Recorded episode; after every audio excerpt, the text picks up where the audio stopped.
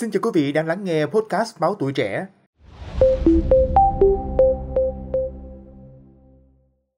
Thưa quý vị thính giả, nhằm câu kéo sự chú ý của khán giả, câu chuyện một số chương trình giải trí, game show truyền hình gây sốc vì nội dung nhạy cảm, dung tục và vô duyên một lần nữa khiến khán giả ngán ngẩm.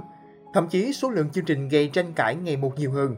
Gần đây nhất, hai chương trình gây được sự chú ý là Chị Đẹp Đạp Gió Rẽ Sóng và Ca Sĩ Mặt Nạ. Tin vào truyền hình thực tế, giống như tin trong gói mì tôm có con tôm, nhiều khán giả than ngày càng mất niềm tin vào chữ thực tế trong truyền hình thực tế, giữa bối cảnh một loạt chương trình đang được chú ý. Ý kiến này nhận được nhiều phản hồi đồng tình. Có người viết, bao nhiêu tuổi rồi mà còn nghĩ show thực tế là thực tế vậy? Trong những năm qua, niềm tin của khán giả vào tính thực tế của các chương trình truyền hình thực tế đã sụt giảm rất nhiều. Ngay trong tập một mùa hai, chương trình Hai Ngày Một Đêm, diễn viên Lê Dương Bảo Lâm trong lúc bắn ráp thì bắn ra luôn chiếc răng sứ. Ngay sau khi sự cố xảy ra, Trường Giang khẳng định đây không phải là miếng mảng cười, đây là tai nạn tình huống thật ngoài đời. Một nghệ sĩ có tên tuổi của showbiz Việt Nam và nói chuyện tới đâu là răng rụng tới đó, quá khủng khiếp. Nè, thật ra không bây giờ mà để để anh chính chính. Thưa quý vị, đây không phải là miếng mảng cười, không có, đây là tai nạn, nhưng mà đây là tình huống thật ngoài đời. Hai ba lạnh không? Lạnh lạnh không? Sau đó, trong một clip khác, Ngô Kiến Huy và Lê Dương Bảo Lâm đã tiết lộ việc rớt răng làm miếng hề để tạo tiếng cười cho khán giả. Không ít lần Lê Dương Bảo Lâm đã dùng miếng hề này trong các clip của mình. Lâm bảo, người ta có vòng nhà tháo lấp, em có vòng răng tháo lấp. Việc Lê Dương Bảo Lâm rớt răng giả là cố ý hay tai nạn thì mỗi người một suy nghĩ. Tuy nhiên, chiêu này đã giúp tập này tăng view và khán giả cười nghiêng ngã.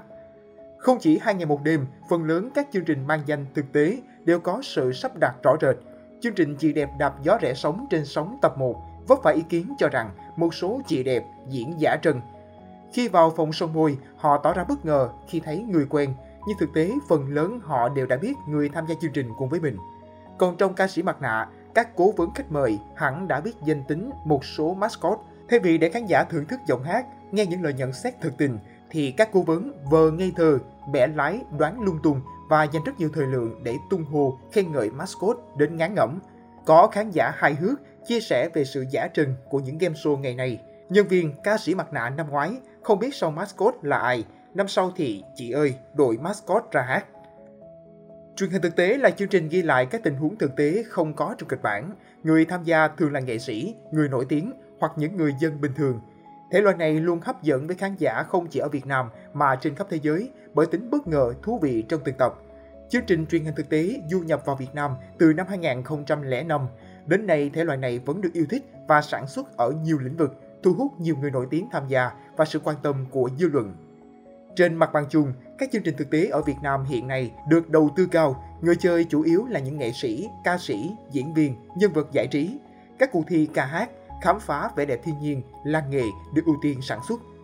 Ekip sản xuất đi tiền trạm trước, sau đó nghệ sĩ mới khởi hành. Bà Bích Liên, từng là giám đốc sản xuất cho nhiều chương trình truyền hình thực tế cho biết. Bà nhận định điều này cũng bình thường vì Việt Nam theo văn hóa phương Đông nên không thể nào quay thực tế đi vào tận toilet, phòng ngủ như các chương trình thực tế của Mỹ. Mặt khác, người Á Đông thường ít chia sẻ những cảm xúc thật của mình, vì vậy truyền hình thực tế ở Việt Nam thường là các cuộc thi năng khiếu và phiêu lưu khám phá. Anh Duy Anh, người tham gia một số chương trình truyền hình thực tế cho rằng, các chương trình thực tế Hàn Quốc họ xem trọng biên kịch để tạo nên thành công. Kịch bản biên kịch cần có những cài cấm để nâng người chơi lên.